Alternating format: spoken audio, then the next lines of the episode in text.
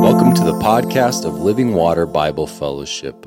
We are a church in Alamosa, Colorado, and here you can find our sermons and other occasional teachings. We hope and pray that this podcast encourages you in your walk with Jesus and increases your understanding of God's Word and the gospel. Through Jesus, anyone can have new life, can have freedom, and can have ultimate salvation. Stick around to the end of this podcast to learn more about what the gospel is and how to be saved. And now, on to our teaching.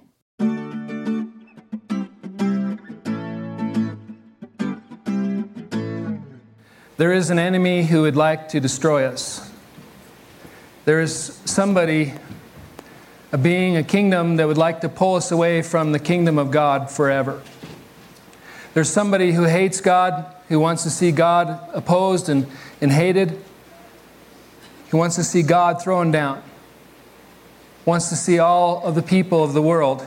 Those of us who are made in the image of God, those of us who are made in the likeness of God, those of us who are made to love God, He wants to see us rebel against God, to leave God, to not have faith in God. The devil is seeking to pull the whole world astray deception, lies, deceit. He wants us to all fall away from God. How will we overcome the devil? How will we overcome the hater of our souls? How will we live forever? Please open your Bibles to Revelation chapter 12. Revelation chapter 12, we enter a new segment of the book uh, we've been marching through the trumpets and we marched through the victory of God in chapter 11 last week. The celebration of his reign coming, his rule coming, rejoicing and giving him glory for his victory. And we enter in this new season where we are come brought face to face with the enemy, with the battle of evil, the battle against good some would call it, in highfalutin terms, a cosmic war. But it's somebody trying to kill us, somebody trying to ruin us, somebody trying to keep us from the worship of God. Will we win? How will we win? 12, 13, 14 all looks uh, kind of an interlude, kind of a pause after the seventh trumpet, kind of a let's pause and look back and let's see what's happening through world history the evil that's transpired, the war that's still going on today, how will we win?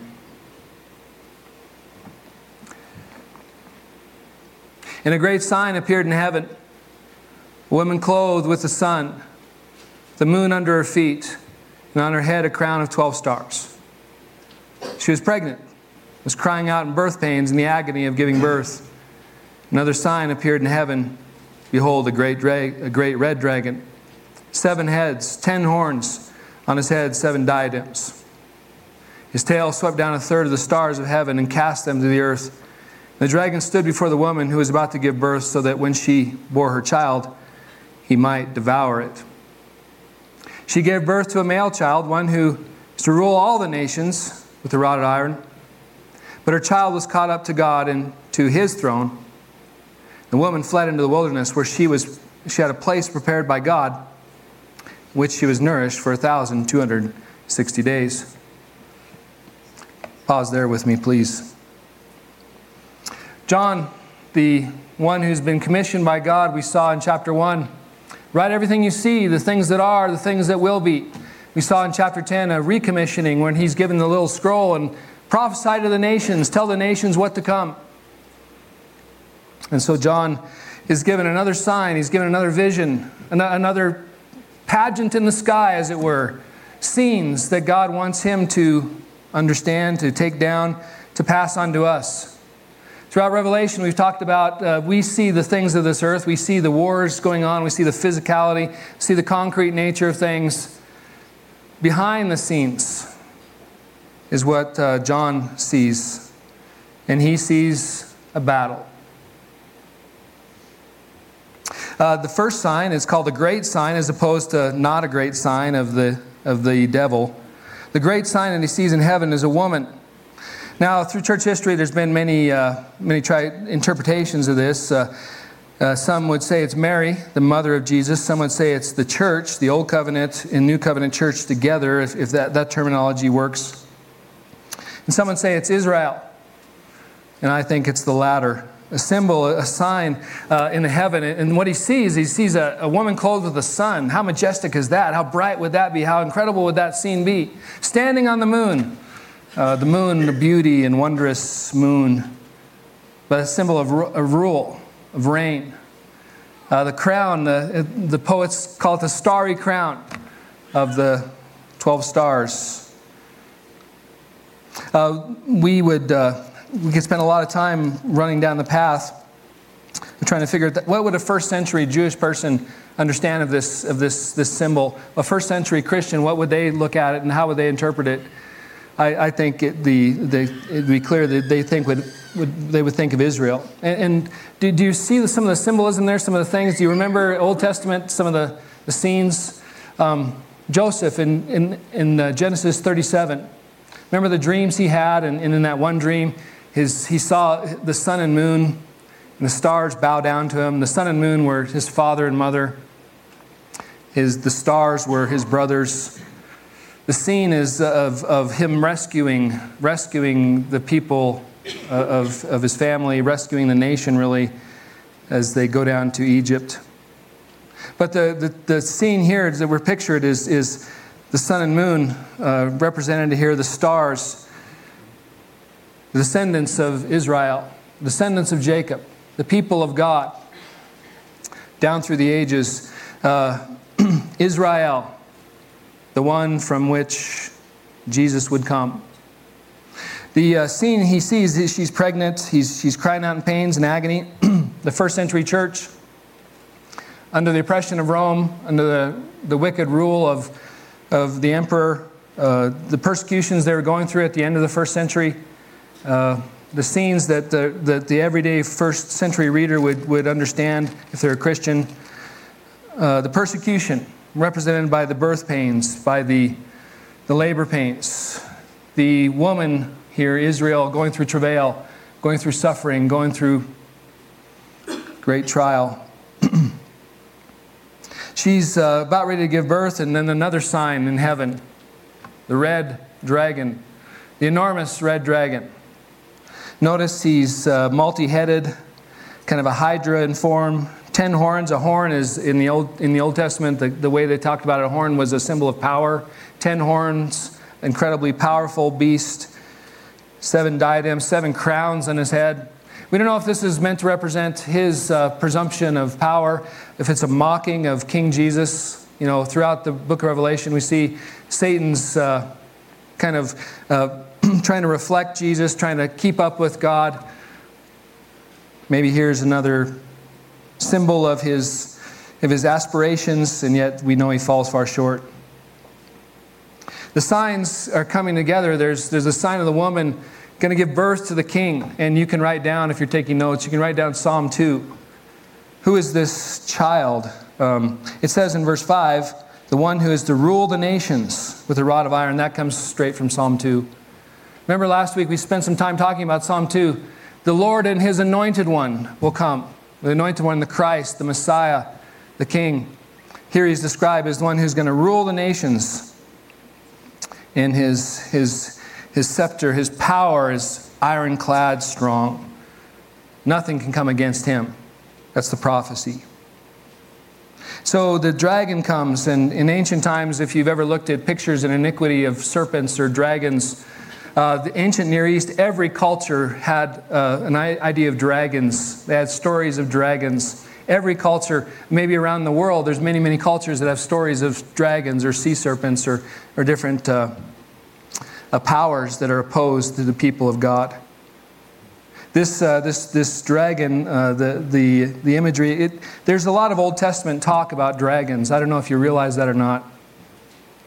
And uh, they usually come in the context of opposing God's people. Let me just show you a few just to give you a flavor of it. Psalm, Psalm 74 is, is one. Psalm 74, starting in uh, verse 12,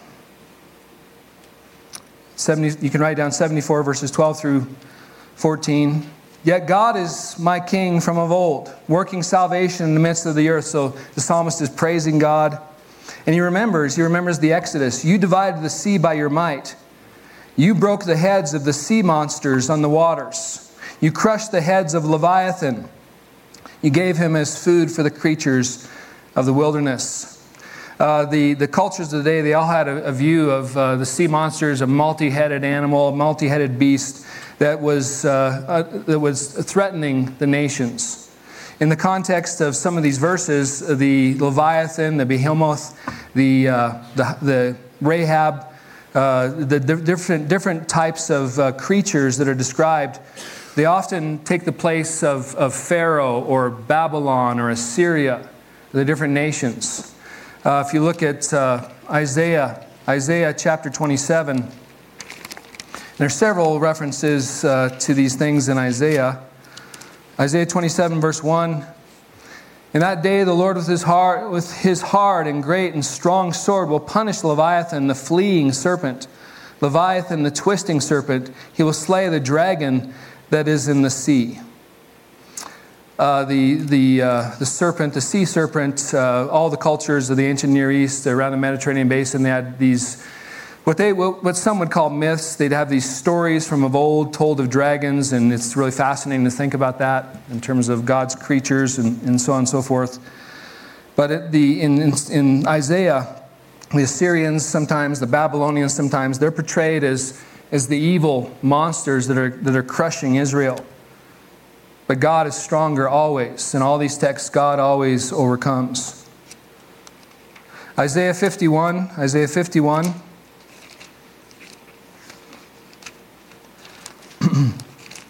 Um, I'm going to start in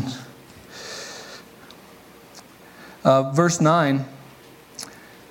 Again, uh, Isaiah is talking about the God's going to overcome. He's going to comfort Zion. He's going to win. Awake, awake, put on, on strength. The, the prayer is that God would arise. O arm of the Lord, awake as in days of old, the generations of long ago. Was it not you who cut Rahab to pieces, who pierced the dragon? Was it not you who dried up the sea, the waters of the great deep? So, again, a reference to the Exodus, who made the depths of the sea a way for the redeemed to pass over. So, Pharaoh, in this case, described as the dragon. and yet, we get to Revelation, and it's obvious that the author is not talking about a nation. It's not talking about a people group. It's not talking about some human power, some human government. Uh, in, Re- in Revelation 13, we're going to talk about how it manifests itself through human government. But the devil is called the dragon. The devil is the evil who's seeking to uh, take all of God's glory away, trying to lead everybody, all the peoples of the world, away from God. He wants all God's people made in his image to go to hell with him. He'll not stop at anything to destroy the work of God. So we see in this, this, this incredible condensed scene of this battle, uh, he, at the moment of Jesus' birth, he tries to kill, tries to devour, as it were. Uh, the, uh, the success of the, of the serpent, the success of the hater of our souls, the success of the enemy was a mighty failure. He saw himself usurping God's plan, crushing God's plan, destroying God's plan.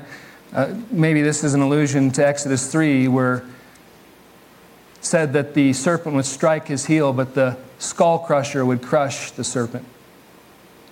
Victorious again and again in different contexts and different settings. Uh, the, the child, if you look at verse 5, she gave birth to the child. One is to rule all nations and the rod of iron, but her child was caught up to God and to his throne. That's an incredible span of time. So, back in first century, Jesus came from the people of God, from Israel, through Mary, his mother, the physical birth. But the, the, from all the way from Abraham, the seed, the sperma of Abraham, all the way down through the people groups, all the way to Jesus He's born. He lives, he, he, uh, he teaches, he, for his whole life, he's doing the ministry of God. Then he dies.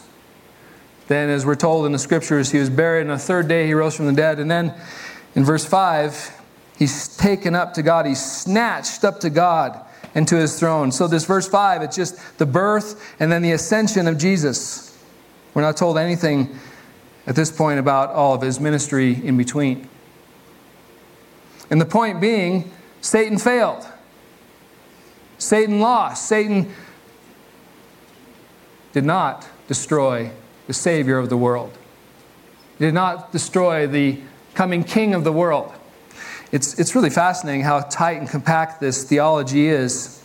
Because in the context of him being snatched up to the throne, the ascension, the previous verse talked about him ruling the world. In the context of where we've been the last several weeks is the coming of the rule of the king, the celebration of the kingdom of God coming upon the earth. And it's like it's in a backhanded way saying, He is, He will be, He is the Lord of all. It's all been successful, in other words. So the, the, the, the signs, the clashing, the war, the battle, the first uh, scene we have here is a failure by Satan. Uh, verse 4 is, is something we need to talk about. There's a lot of written and a lot of uh, biblical theology coming under the, this bridge, under this heading of this, this. His tail swept down a third of the stars of heaven and cast them to the earth.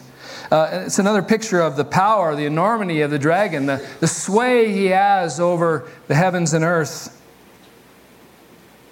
And yet he's so small compared to God. He's so insignificant compared to God because he's a created being.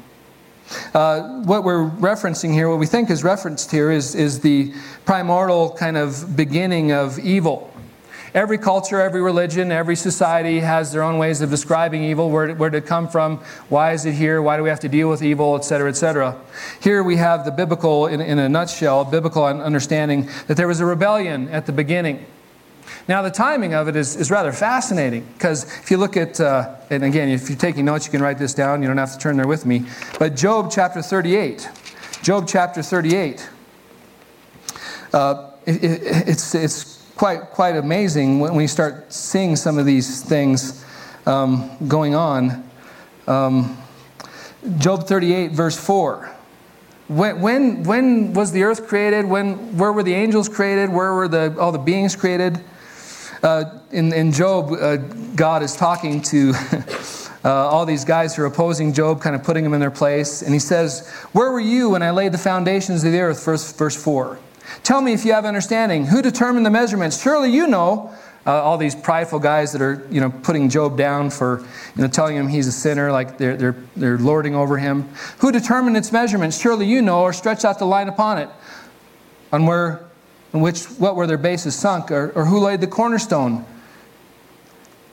Who, who, who started the earth? Who put it together? How was it made? when the morning stars sang together and all the sons of God shouted for joy. There's just a snippet there of all the angelic hosts being made in the beginning. Proverbs 8 said the first thing that was made was wisdom. but it seems like as the earth was being created, like somewhere between Genesis 1 1 and Genesis 1 2, right? The earth, you know, the Spirit was hovering over the form of the earth. At that point, it seems like the angels were looking at what God was doing and going, yeah shouting, Look what God, look what our God did, our Creator did. We, we get to Genesis 1 though, and, and at, the end of the, at the end of the time there, it says in, in Genesis 1.27, going into chapter, chapter 2, everything that God made is good. But then we get to chapter 3 in Genesis, and, and we see this serpent. Uh, it, we're going to see here in a minute what we read, the ancient serpent. Uh, he comes and he tempts Eve. Again, his, his MO, his, his, his motive, he hates God. He hates all of God's image bearers. He's going to do everything he can to lead the world astray, started with Adam and Eve, to lead them astray from God. He wants to be worshiped. And if he can't be worshiped, he's going to make sure that everybody else on the face of the earth, all of God's creatures, will not worship God. So he tempts, leads Eve astray. So what happened? Where, where, where's the fall of the dragon? In, in verse 4, it seems like the rebellion started with Satan and he influenced a bunch of the angels. Now, a bunch of the angels, we, we have to talk, you know, if I had the time, I'd really go into maybe we could talk about angelology or demonology or Satanology. There's so much in the Bible about these things. But we saw in Revelation chapter 5 the myriads and myriads of angels, the 10,000 times 10,000 angels, the biggest number in Greek culture that they could come up with, surrounding the throne, worshiping God. Apparently, there's a lot of angels out there. We see in places like Isaiah 6 and, different in Ezekiel 1, the cherubim and the seraphim, the different, the different types of angels. Uh, the archangel Michael, maybe Gabriel's an archangel too. There, there's these ranks of angels, and there's myriads of them. There's all different kinds of angels. But apparently, what happened in the, the reb, rebellion, the, the fall, how, how did we get to this part, part of the, the, the season where the world's evil and fallen and broken? It started perhaps, as we think, the Bible doesn't go into great detail. We think the, this, this angel, whom we call Satan now, the devil, the slanderer, the deceiver, we think that he was an archangel uh, uh, on the level of Michael. And the reason we say that, you can write down Isaiah 14, Isaiah chapter 14. Uh, there, there's, uh, it's about the king of Babylon and how he's attacking God's people and he's going to be defeated. But there's a, there's a portion there that talks about the pride of the king, and it, it, just, it just talks about it in such a level that seems to be talking about the pride of Satan. He, the, the, this, this, cherubim, so to speak, this, this angel of God in the present, filled with pride. And um, you can also write down Ezekiel chapter 28. Ezekiel chapter 28. It's talking about the king of Tyre, the prince of Tyre in that section. But again, the pride of this, of this, this, this ruler. And so what we think happened is, is that there was a rebellion in, in heaven, uh, reflected again in a nutshell in verse 4 where the enemy rebelled and, and, and took a bunch of the created beings with him. Uh, some would say, well, what does that mean today? Is, is Satan, uh, is he, if he's an enemy here today with us, what, what, does that mean for us? I mean, is he reading my thoughts right now? Is he, does, he, does he know everything about me? And so we have to understand, in terms of our understanding of the enemy of our souls, is he's not omnipotent, he's not omniscient, he, can't, he doesn't know anything. He's a very limited being. He's a created being. There's parameters. Just like we're created beings, we can only know so much or understand so much. It's the same with Satan and demons. But uh, I've talked to people that have gone to see palm readers or gone to see uh, spirit guides, uh, horoscope readers, and they say, Man, those people know stuff that nobody else could know. How do they know that stuff? Are they, you know, the Ouija boards or the different, different things that play out in culture over time? Uh, in Philippines, you know, we had our own, own type of witch doctors.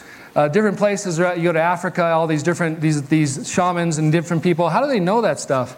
And see, the, the, even though Satan and his, his, his legions aren't omniscient or omnipotent, they're very good at observing things. They're very good at listening to things. And so you go pay your 25 bucks or 30 bucks, I don't know what inflation is doing these days, to the palm readers, the horoscope readers. They might be able to tell you some things that no one else knows because they are infused and, and given insight by demons.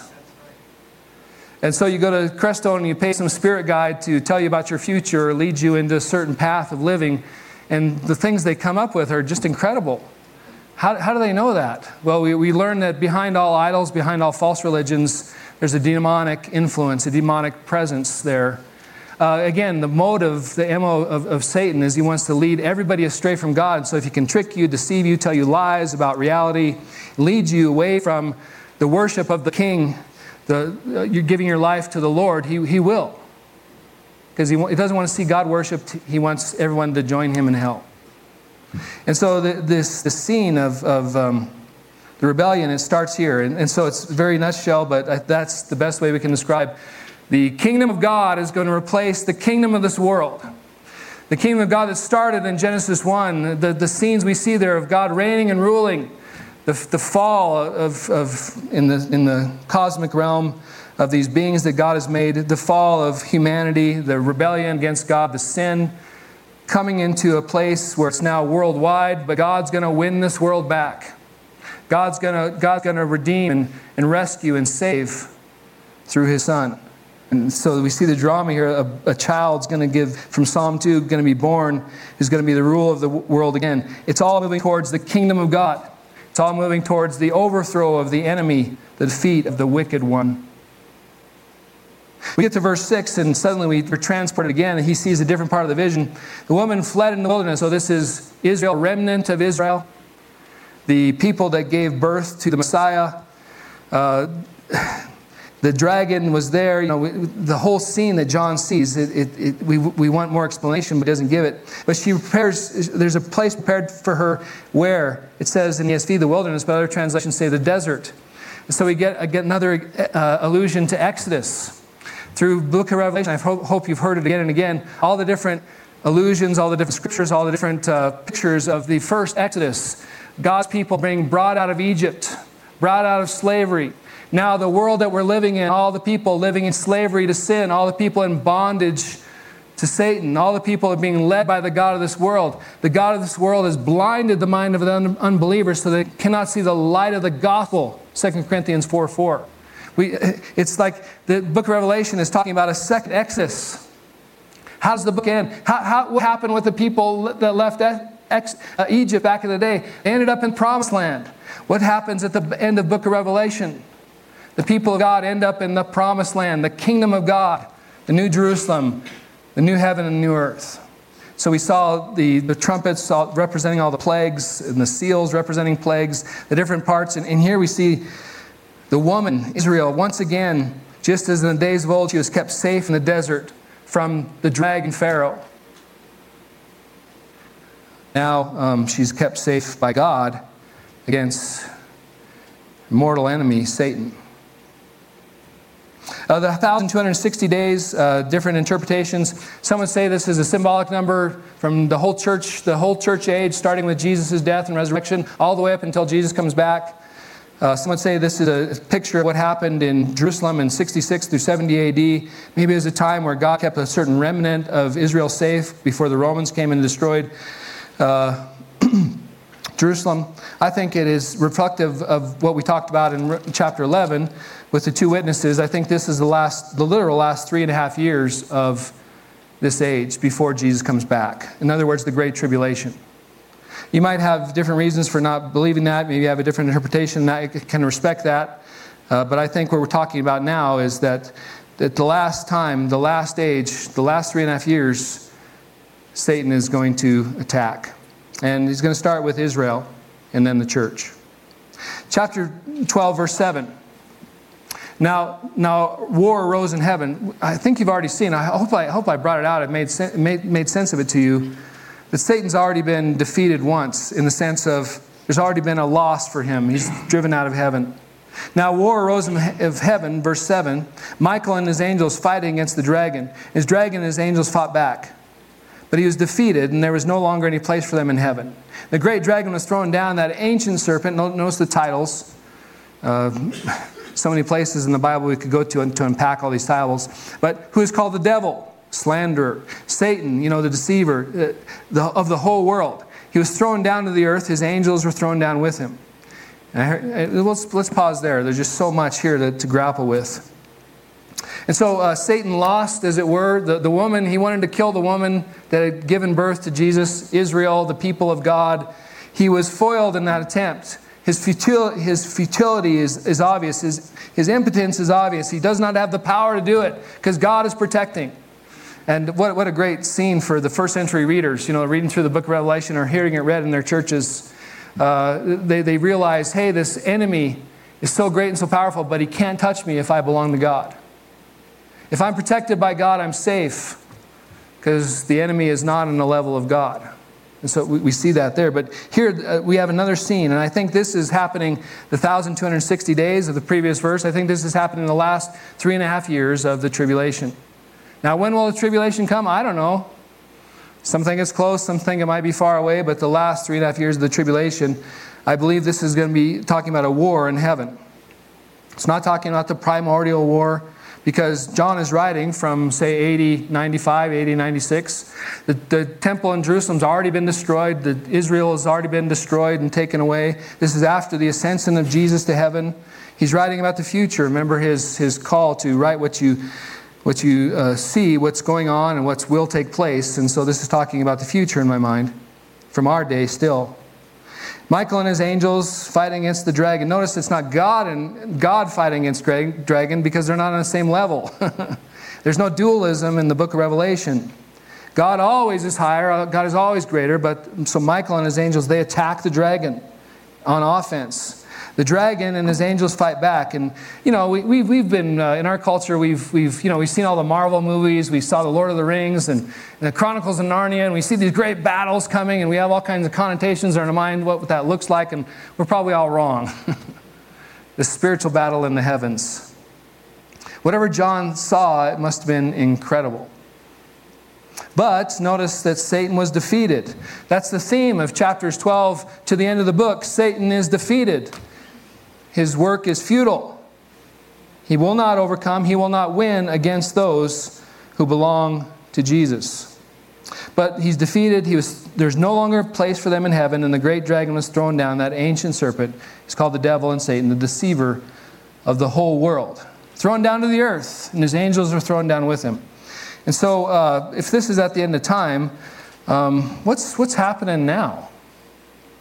What's, what, how, what's Satan's work now? What, what's going on now? It, it's amazing when you start looking at all the details of what's happening now. Uh, we've already talked about how Satan exists to deceive us. He seeks to lead us astray from God, he seeks to lead the whole world astray. He, he's going to tell lies, he's going to slander. He's, uh, I think in John 8, he's the murderer from the beginning, father of lies. The, the titles just go on and on and on. He's doing everything he can to pull us away from God.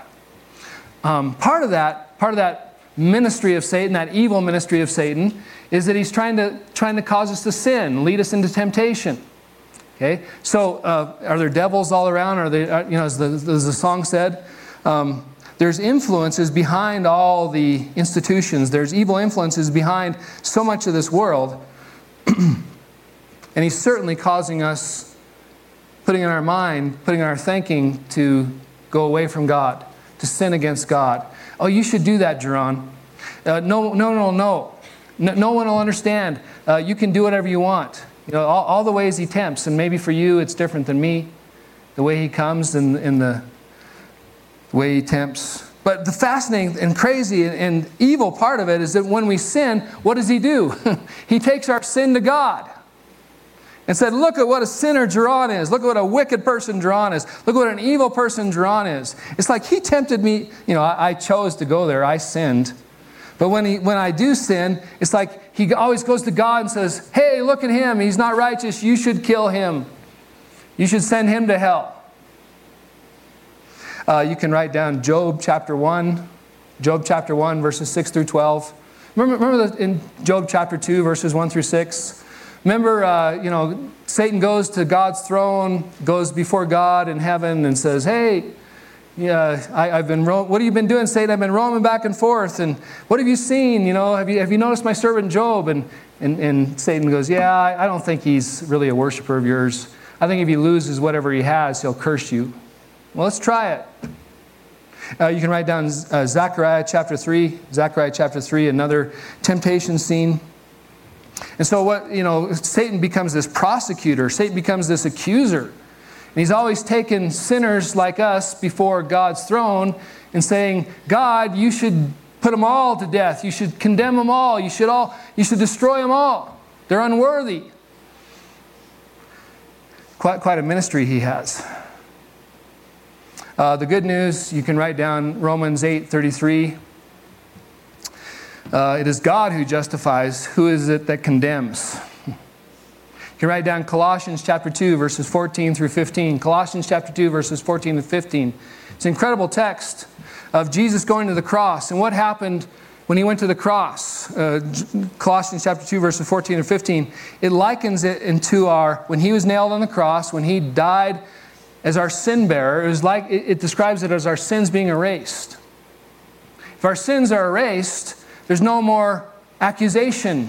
There's no more proof or evidence that Jeron sinned. The other, the other analogy or picture or, or parable there, the, the scene there is, is that the certificate of debt, all Jeron's sins, all, all of my sins listed, every last one, every last one of your sins, Jesus, when he died on the cross, it was as if he took that certificate of death, of debt, all your sins, and he nailed to the cross, paid in full. Praise God. Praise God. So, so the scene is, um, but even to today, uh, even though if you're a believer, God does not hear the accusations because you've been forgiven. God does not hear the accusations because you've been justified in Christ. You've been declared righteous. The problem is the rest of the world that doesn't have a Christ, that doesn't have the Savior, that doesn't have a Redeemer, they haven't been rescued. God hears Satan's attacks against them before his throne, even today. It's a terrible, terrible thing, the attack of Satan, the deception of Satan, the war of Satan against humanity. But again, his goal is to make sure that nobody worships Yahweh because in Satan's pride, he wants to be worshiped. He wants to make sure that everyone everyone wants to end up in hell with him. And so this, this ministry of Satan, so to speak, that's ongoing, uh, it's going to end one day. And so verses 7 through 9 is the celebration of the end of that access to heaven, that access to the throne. Verses 7 to 9 is when he's throwing down finally at the end. He's throwing down finally. He doesn't have the power he once did to accuse, but at the end, that leads to some terrible things happening upon the earth. So look at verse 10. Verse 10 through 12 is a, uh, is a hymn. It doesn't show up in, in my ESV text like some of the others do, but it, it's a hymn of celebration, a hymn of praise to God, rejoicing over the victory won. Uh, so it's reflection. So Satan's thrown down. What does that mean? Look at verse 10. And I heard a loud voice in heaven saying, Now the salvation and the power and the kingdom of our God and the authority of his Christ has come, for the accuser of our brothers has been thrown down, who accuses them day and night before our God. They have conquered him by the blood of the Lamb and by the word of his testimony, their testimony, for they love not their lives even unto death. Therefore rejoice, O heavens, and you who dwell in them. But woe to you, O earth and sea, for the devil has come down to you in great wrath, because he knows that his time is short. Well, there's, again, there's, there's so much here. Um, the, the heavens are rejoicing, but on the earth and the heaven, uh, the, the sea and the earth, there, there's terror. As we get into chapter 3, where does the beast come from? The beast comes from the sea. Where does the second beast, the, the false prophet, come from? From the land, from the earth. So we're seeing the scene of, man, in the heavens there was rejoicing because the enemy's been thrown down, but upon the earth, that plays out in chapter 13 and chapter 14 the sea and the earth, the, the devil has come down. The last three and, three and a half years of the Great Tribulation are going to be terrible because the devil's come down. But notice here, the celebration, rejoicing. It's kind of like after we read the, the, the first six trumpets, then we saw the trumpet blow, the, an event on the earth of, of terror, of tribulation, of, of, of, of trial would come upon the peoples, the earth dwellers. The second trumpet would blow, the third trumpet would blow, and things would happen. We got to the seventh trumpet, we expect a great cataclysmic kind of event happen. But in the seventh trumpet, like everyone goes crazy in heaven, they're all rejoicing. Yeah, the kingdom's come. Woo, it's finished, it's done. And yet we know that there's more of a process to the seventh trumpet. We read about that in chapters 15 and 16 of Revelation. There's still more to come. And the same thing here. Once Satan's thrown down in this final war, the last three and a half years, heaven and all the people of heaven, the, the martyrs in heaven, they're all like, yeah, the accuser of our brothers, he's finally been thrown down. And so there's a great celebration. But here we see the, the way to victory. Here, here we see, I call, you know, the, the, this people here, um, the victorious dead, the, the martyrs in heaven. Uh, you notice, notice why I say that in verse 10. It says this loud voice in heaven. It says, so there's a celebration. The salvation, the victory has come. Salvation in, that, in this context means victory. The power, we saw great, God's great power working previously in the book of Revelation, so they're celebrating that again. The kingdom of God and the authority of Christ has come. Okay, so the process still has to be worked out with Jesus coming back physically and bodily, but it's going to happen. He's throwing down. It's, it's awesome. He's throwing down. He never stops accusing. Today, he's never stop, he keeps accusing people before God, but it's finally finished. And then verse 11 They have conquered him by the blood of the Lamb and by the word of their testimony. For they have loved not their lives even unto death. And so, the, the verse 12, the rejoicing in the heavens in those who dwell in them, uh, what we see there is a lot of people have been killed for their faith. A lot of people have been martyred for following Jesus, whether these are the, the Israelite, uh, the remnant there, or the Christians, the church of this age, of this time of tribulation. These, these people, they've, they've stuck with Jesus to the very end, and it cost them to their life. They've, they walked with Jesus in faith and obedience, even to the end, and, and we'll see, you know, chapter 13, the Antichrist and the false prophet, they get killed for their faith. They, they go to heaven, and, and the, just like we saw in, in, Revelation chapter 6, verses 9 through, th- 9 through 11, the souls under the altar that are pleading and worshiping God, just like we saw in chapter 8 the, the incense of the prayers saints, the, the dead, the martyrs rising to the throne. Here we see again the, the celebration and rejoicing of the martyrs. And you ask your, yourself the question, like, I, I thought you were going to tell me, John, uh, like you open the service, like, how do I overcome Satan? How do I, how do I beat the devil? How do I win? You win through the blood of the Lamb. You win through the trust in Jesus Christ, your Savior, that He's won the victory. Uh, you win by staying faithful to Jesus, even unto death. Because in death, you get to go to heaven, there's victory. You've won because you've overcome the devil. He hasn't pulled you away from God, He hasn't deceived you.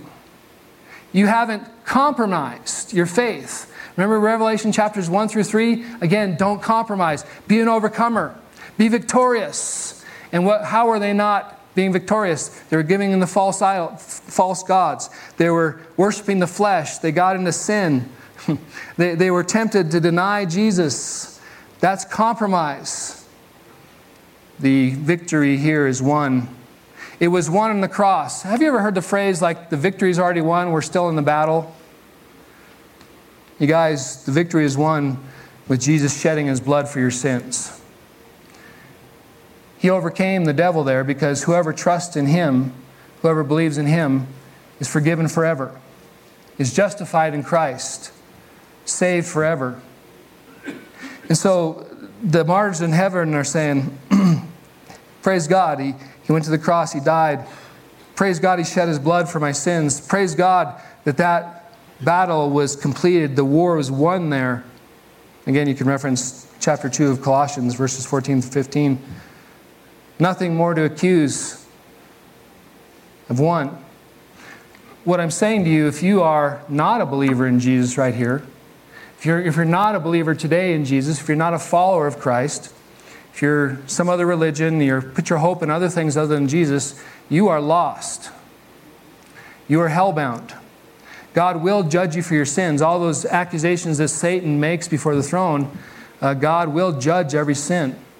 God will wreck and ruin every sin. His wrath against sin, his hatred of sin, his holy hatred, he will take care of every sin. And as a sin bearer yourself, if you're not in Christ, if you haven't been forgiven of your sins, your sins haven't been erased, if that debt of sin hasn't been nailed to the cross through Jesus, Satan will win. His goal, again, is to lead everyone astray. And if, if, if you haven't turned to Christ and trusted in Him for your salvation, if you haven't been forgiven, you're still outside of salvation. You're still outside of victory.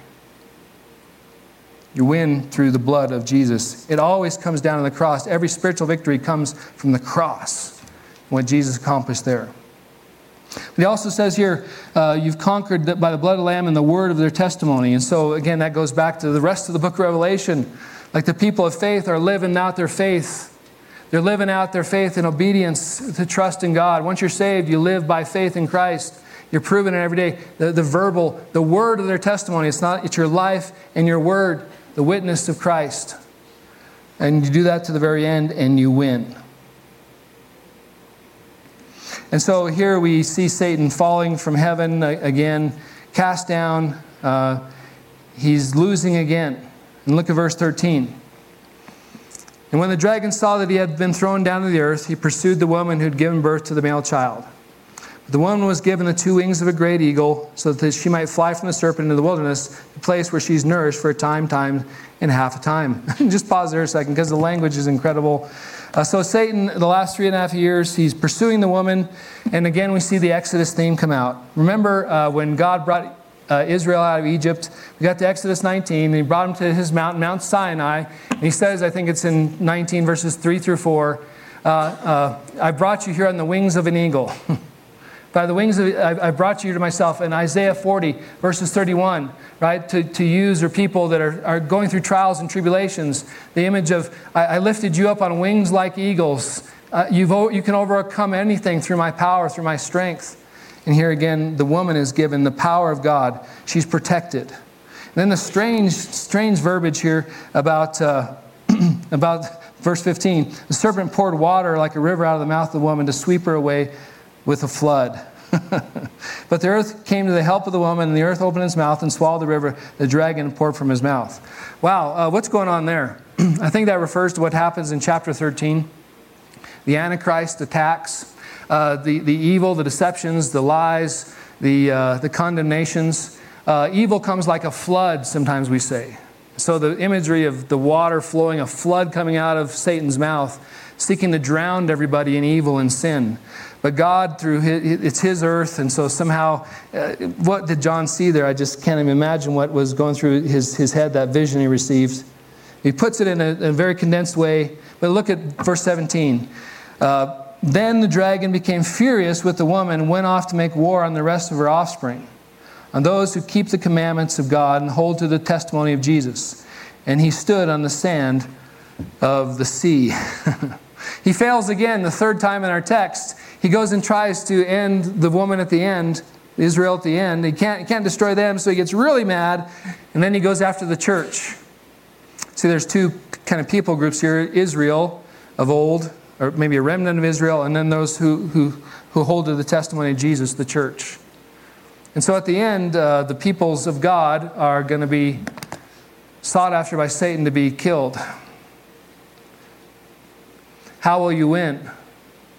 Uh, it, you know, uh, the world, the earth dwellers, they're all, all going to die. They're all going to be wiped out. They're going to be destroyed because of their sin. God will judge every sin. The wrath of God will come upon all the peoples of the world.